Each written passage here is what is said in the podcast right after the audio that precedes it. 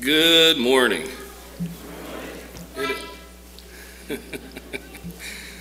it's a blessing to be here again, to, to be able to see the brethren over here that meets at Sunny Slope, to be able to worship our God in spirit and in truth. In Psalm 118, verse 24, the psalmist writes, This is the day the Lord has made. Let us rejoice and be glad in it. Today, and not just because it's the first day of the year or that it's the first day of the week, but each and every day we are blessed by God to be able to wake up, to be able to be a part of His wonderful, beautiful creation.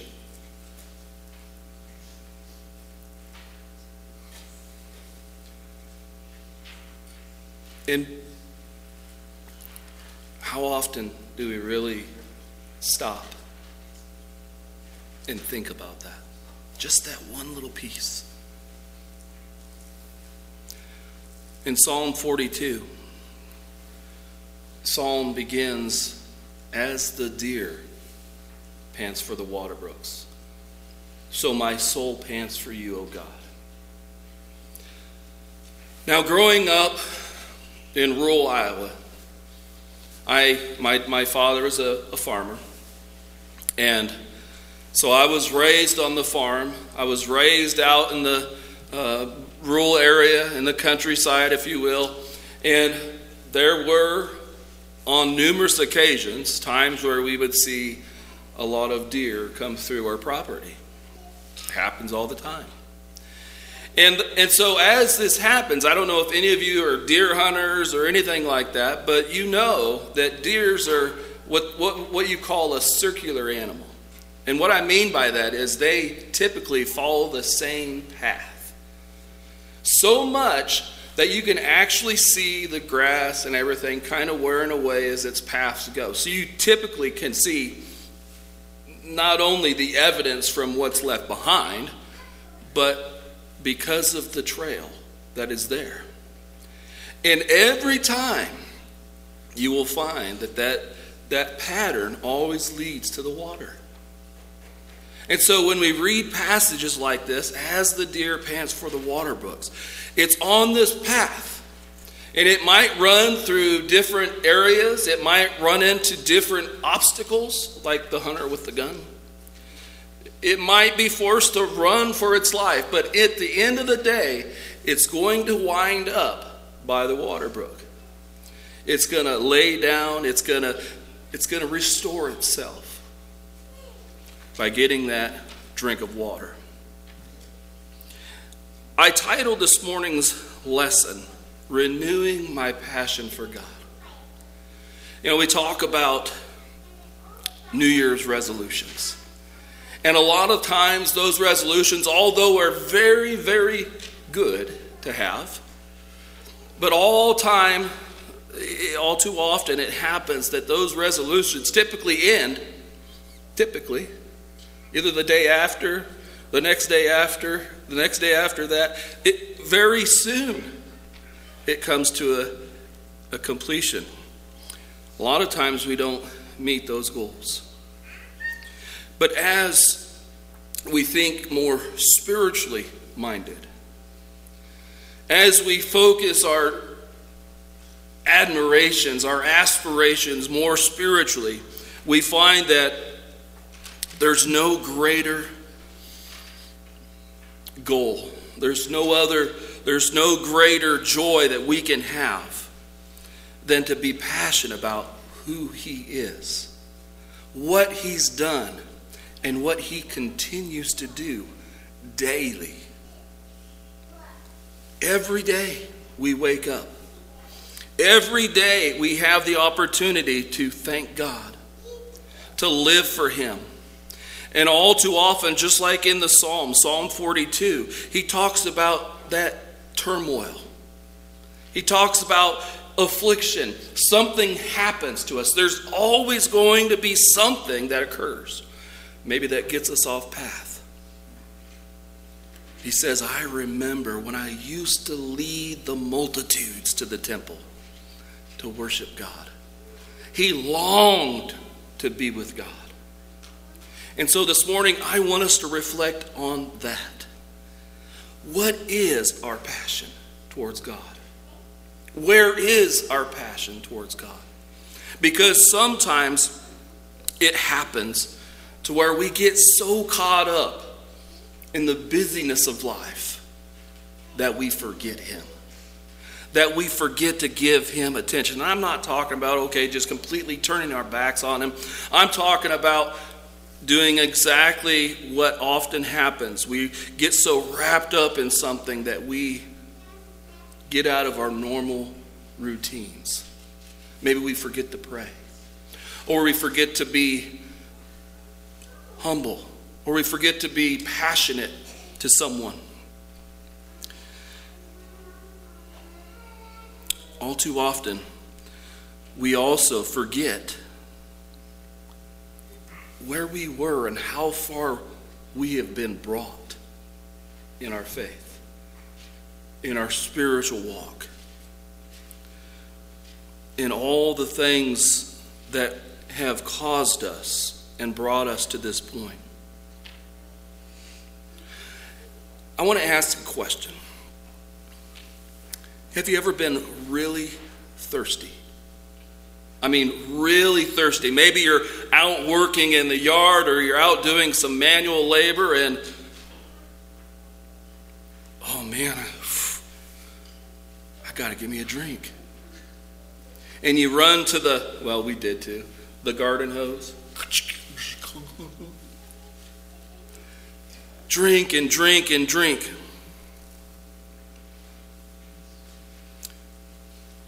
And now I'm going to ask when was the last time you were that thirsty for God? So thirsty, you drop everything and anything because He is what gives us life. He is why we exist. It's so easy. It's so very easy to forget all the blessings, all the things that we have it's so easy to take those things for granted. And yet, God's always there. He always cares for us. He loves us. And it's just like in our physical relationships husband, wife, between sisters and brothers and children and the parents, all sorts and types of relationships. Relationships need to be cultivated, relationships need to be growing. Our love and thirst for God can grow dull over time. And so, the whole premise to my lesson is making sure that that doesn't happen. Now, you might be thinking, you might be saying, well, I'm fine. My, my spiritual life, my spiritual walk is on course, and that's great. But I don't think that any one of us would ever say, I never need any help. I never need any guidance. I never need anyone to show me what God wants me to do. And so, this lesson this morning is you might say it's pretty basic. Pretty basic to the fact of the very first thing we need to do is obviously drop everything.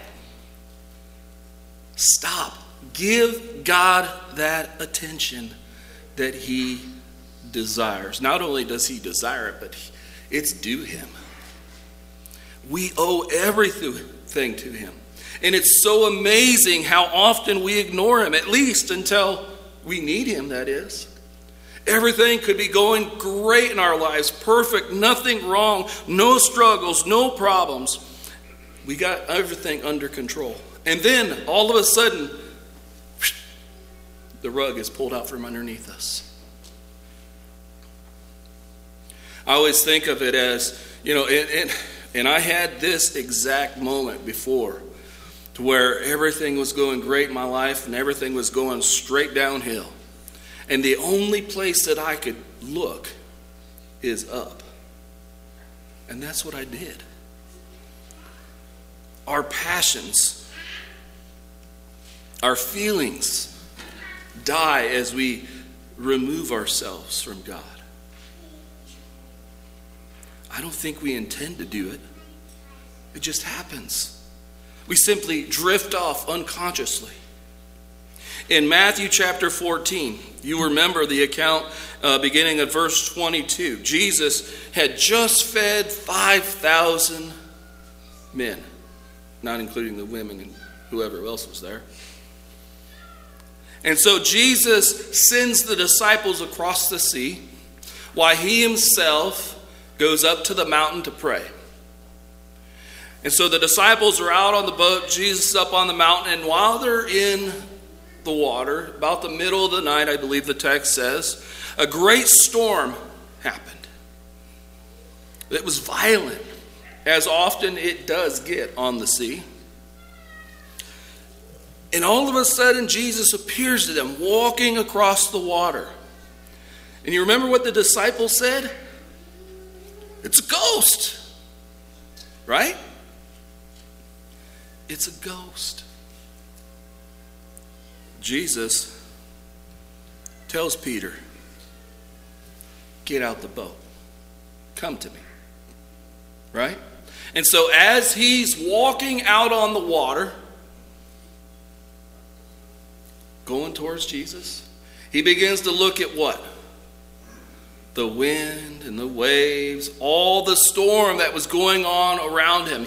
He took his focus off of Jesus and he begins to sink. But Jesus reaches down and pulls him up. That's a life lesson. How often do we walk through life and get affected by what's going on around us? It can take us away from God. It can take that focus off of Him. And yet, those desperate circumstances that pop up always seem to lead us to Him. And it's because we don't have anyone else to turn to. I'm reminded of a quote that Abraham Lincoln once said. It says, I have been driven many times to my knees by the overwhelming conviction that I had nowhere else to go. We get to the end of our rope. You ever been there? Nowhere else to go. No more rope to grab onto. The Bible tells us we have to draw close to God. James chapter 4, verse 8 Draw near to God, and what's the rest of it? And he will draw near to you. It's reciprocal. When we draw near to God, He comes near to us. Hebrews chapter 11, verse 6, the Hebrew writer says, But without faith it is impossible to please Him. For he who comes to God must believe that He is, and if you look very closely at the rest of it, and that He is a rewarder of those who diligently seek Him.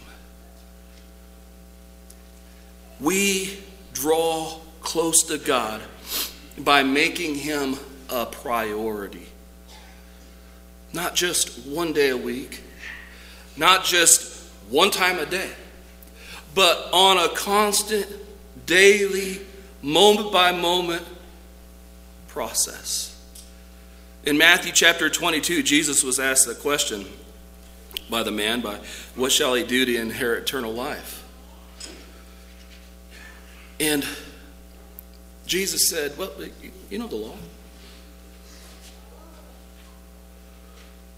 And he goes through it all, and then he says, You shall love the Lord your God with all your heart, with all your soul, with all your mind, and with all your strength. And love your neighbor as yourself. Those are the two greatest commands. Love him with our whole being. That's what He wants. How do we do that? How do we do it so the fact that every morning we wake up, we keep on that path? How do we do that so that we keep that fiery spiritual life in progress, where our passion is for God and not for the world? Well, as Mark pointed out, we have to be in the Word. We have to study the Bible. We have to meditate on His Word. Look over at 1 Peter chapter 1 with me this morning. 1 Peter chapter 1, beginning of verse 22.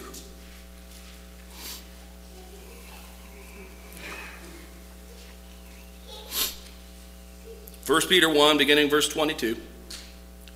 Peter writes, Since you have purified your souls in obeying the truth, through the Spirit and sincere love of the brethren, love one another fervently with a pure heart.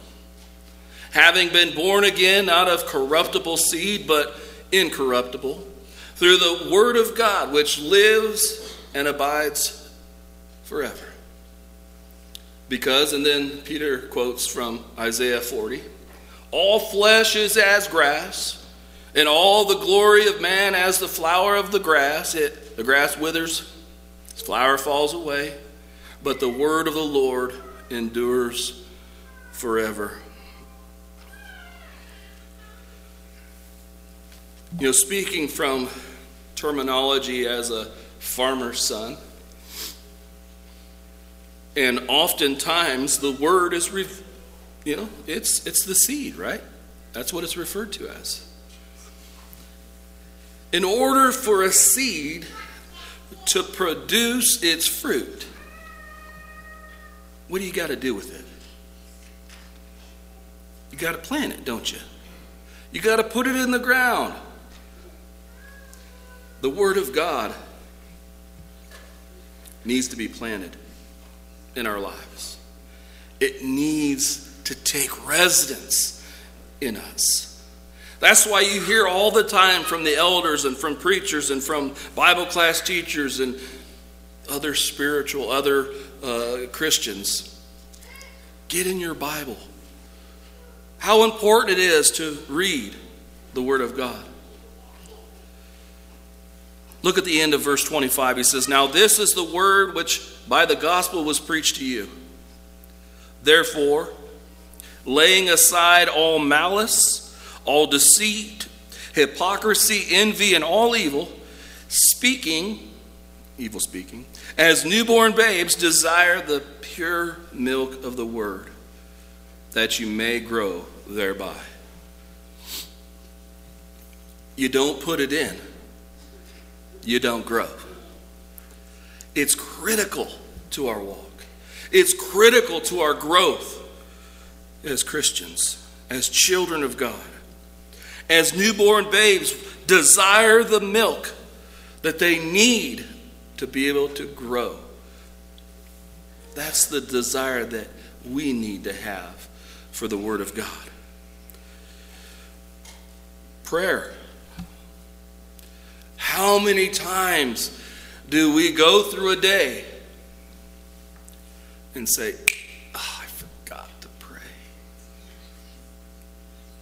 How often do we get so busy that it just completely slips our mind? It happens. And yet we read in the scriptures that we're to pray without ceasing. Never stop praying, basically. And yet it's so easy to forget. Philippians chapter 4, verses 6 and 7, Paul says, Be anxious for nothing but in everything by prayer and supplication, let your requests be made known to who? To God. And the peace of God, which surpasses all understanding, will guard your hearts and minds through Christ Jesus. Now, we, we know with, within the scriptures and in our, in our studies that God he wants to, us to communicate with Him. He wants us to bring our needs and desires. As a matter of fact, in the Sermon on the Mount, Jesus, in fact, says, I already know what you need. Don't worry about the things of the world. Don't worry about food or what you're going to dress what your clothes, your drink, anything. And then in verse 33 it says, Seek first the kingdom of God. That's where our focus needs to be. Seeking his kingdom. But how can you have a relationship when you don't communicate?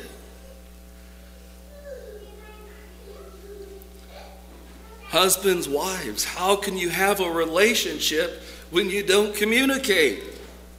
You can't. Or at least it starts going down the wrong road. You have to talk, you have to grow. Prayer is critical. But not only that, what about fellowship? Fellowship with other children of God.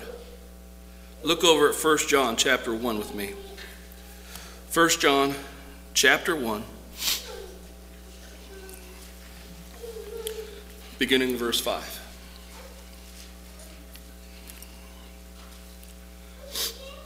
John writes, This is the message which we have heard from him and declare to you that God is light, and in him there is no darkness at all. If we say that we have fellowship with him and yet walk in darkness, we lie and do not practice the truth.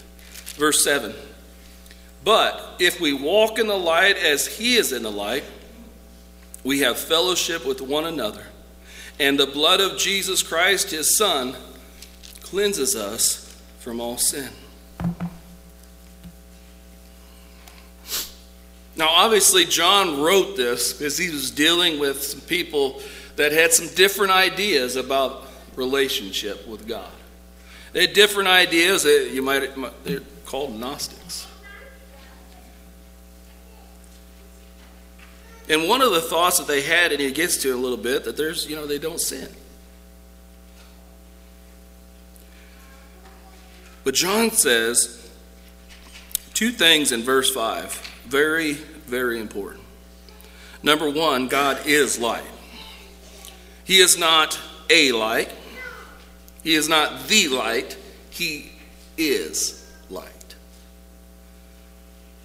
And in Him, there is no darkness. Darkness is the opposite of light, it represents sin. It represents evil. It represents wickedness. Whereas light represents all that is good, pure, holy, and just. But there are some who say, I have a relationship with God, and yet the things that they were doing, the lives that they were living, were not lining up with who God is. And so John clearly marks it. He clearly writes it out. If people say they have that fellowship with God, and yet that fellowship is only possible if we are showing those qualities. How? By the life that we're living. He says in verse 6 if we, ha- if we say that we have fellowship with Him and walk in darkness, we are lying and do not practice the truth. The, the course, our direction, the things that we do daily all matter. And then verse 7 walking in the light as He is in the light. What are the benefits? We have fellowship with one another. If you will, picture, you know, picture a, a, that, that triangle, okay? We're all in the light, you, me, and God. And as we you know, and I use this in marriage counseling, by the way. The closer we get, did you notice, have you ever noticed, the closer we get to one another, closer we get up to God in that relationship. So even in a husband wife scenario, or the closer you are to God, the closer you are to one another. Fellowship, there's a reason why God says, come together. There's a reason why the church in the first century, Acts chapter 2, the day of Pentecost, and thereafter, what did they do daily? they couldn't get enough of each other. They even went so far to get rid of all their possessions and gave it to the poor. They didn't have, what, what does it say? They had all things in common. Fellowship. Good relationships take work. Great relationships take work every day. It don't just happen. Relationships are made. And so when we go throughout life and we misstep, we forget God. We got to give him our attention. We have to make it our intention always to go to him.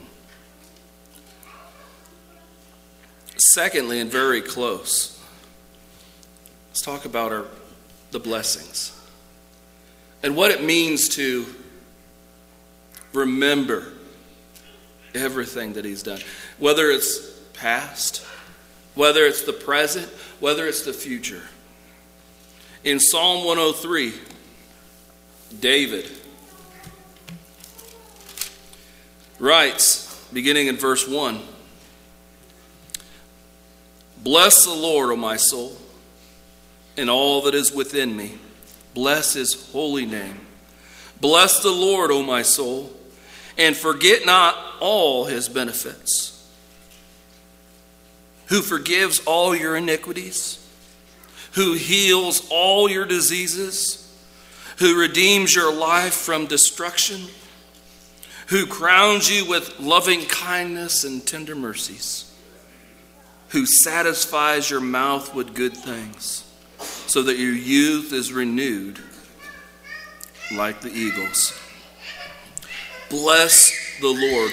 David calls on his soul in all of his being, all of his powers to magnify God for his mercies, for all the things that he has done. It's so easy to forget our sins. It's so easy to forget that God saved us from our sin that He delivered us out of the domain of darkness and transferred us into the kingdom of His beloved Son. It's easy to forget all the pain, all the suffering, all the turmoil, all the torture that Jesus suffered for us.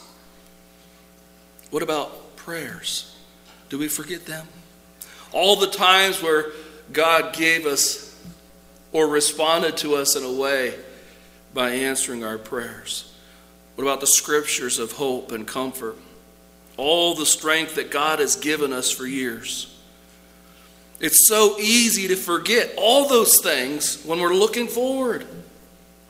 Now I know Paul says, you know, I forget what's behind me and I look forward, right? But we cannot, must not, and should not forget all that he's done for us in the past because it determines, it propels, it leads, it guides, it shows us the way that we go. What about in our present? Philippians chapter 4, verse 8. Paul said to the church at Philippi there, he says, Finally, brethren, whatever, whatever's true, whatever things are noble, whatever things are just, whatever things are pure, whatever things are lovely, whatever things are of good report, if there is any virtue and if there is anything praiseworthy, meditate on these things. That's a lot, right? Look at the principles of it the truth, nobility, justice, purification, love. We are responsible for our own thoughts. We are responsible for what we think, what we say, and what we do. And so, in our lives, when we focus on the negatives, what's the result? Negatives result. When we focus on the things of the world and we lose sight of what, who God is, we forget who He is.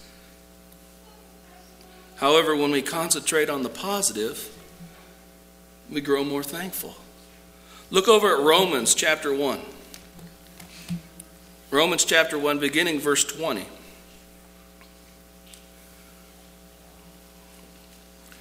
Paul says, For since the creation of the world, his invisible attributes are clearly seen, being understood by the things that are made, even his eternal power and Godhead, so that they are without excuse. Because although they knew God, they did not glorify him as God, nor were thankful, but became futile in their thoughts, and their foolish hearts were darkened.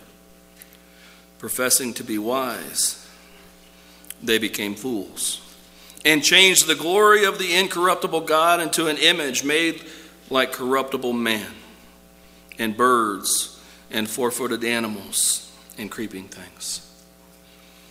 When you study the book of Romans, we learn that here, obviously, he's talking about the Gentile world. There's never going to be someone who will say, I never knew God. I never knew there was a God. Look what he says God has made himself clearly seen, he has made it evident, he has made it known.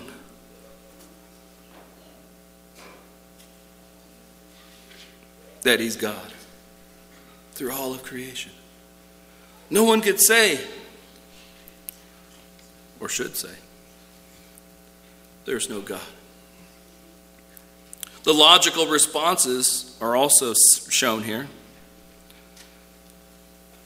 You know God, you honor Him as God, and you thank Him. We cannot afford to be like those Gentiles who lose sight of the reality that's in front of them, lose sight of who God is, what He's done, and what He continues to do. When we look to the future, Peter reminds us of those future blessings. 1 Peter chapter 1.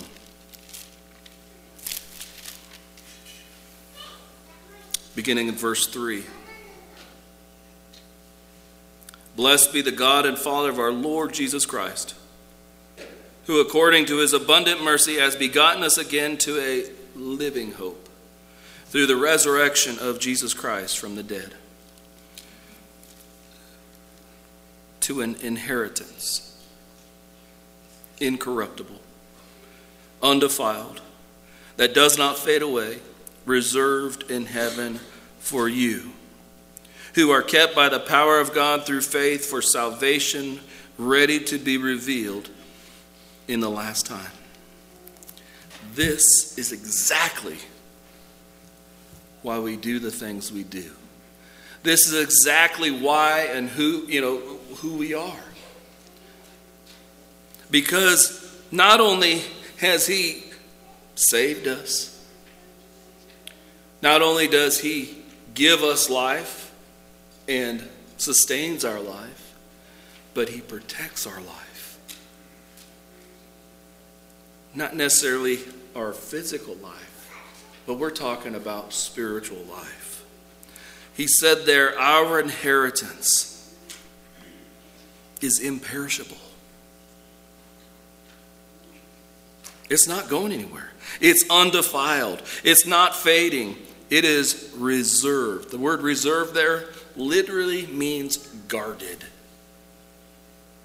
It's not going. God promised it, and we can put all our faith, all our hope, all our dreams, all our aspirations, everything, and take it to the bank. God will fulfill that which He has promised. It's so easy to lose that passion. We just need to remember the past, the present, and the future blessings. Never take our attention away from God. And then, lastly, very quickly, get rid of all the distractions, eliminate them. When we get all these distractions surrounding around us, it's so easy to put our energy and focus on those things rather than where we need to put it. It's hard to be a good spouse if you allow everything else to rob your time from the marriage. It's hard to be a good parent if your children are very low on the priority. It's difficult to be a good Christian if God is blocked by all of our whims, all our curiosities, all our desires. Remember what Paul wrote in Colossians 3, verses 1 through 4? He says, If then you were raised with Christ, seek those things which are above. Seek those things which are above where Christ is sitting at the right hand of God. Set your mind, set your affections, some translations say, on things above, not on the things on this earth. For you died, and your life is hidden with God, with Christ in God. And when Christ, who is our life, appears, then you also will appear with him in glory.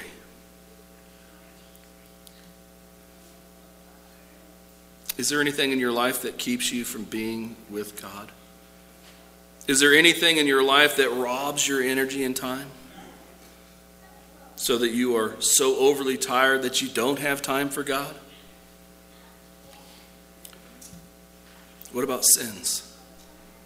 There are lots that we can say about our sins. Isaiah says, Behold, the Lord's hand is not so short that he cannot save, neither is ear dull that he cannot hear.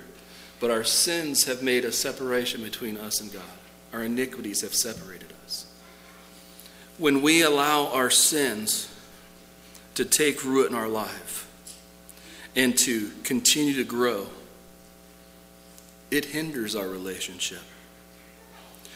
The Hebrew writer says that we have to lay aside every weight. We have to lay aside the sins that ensnare us and run with endurance. God loves us. He loves you. He loves me. He loves the world. And He wants to give us that abundant life. What did Jesus say? I have come that they might have life and that they might have it more abundantly. That was His purpose. And so, our passion or lack of passion, it can drain so that we miss our joy that He wants us to have. That good life, that abundant life starts now, not in eternity. Eternity starts now. So if you're here this morning and you are not a Christian, maybe you'd like to study on how to be a Christian. Maybe you're just looking for that direction. You've never really sat down, read the Bible, understood it. Maybe you didn't even know that God actually has a purpose for you in your life. Just know that the Bible has the answers. Not any particular individual, not any, any, any other person, but the Bible, God's Word. Maybe you just need prayers in your life to help you you know, just like David said, Create in me a clean heart, O God, and a steadfast spirit within me. Make those prayers. Study the Word. That's how we live on fire for the Lord. The closer we are to Him and His Word, the closer we are to one another and our relationship with God. So if you have a need this morning, whatever that need is, let it be known while we stand and sing the song of invitation.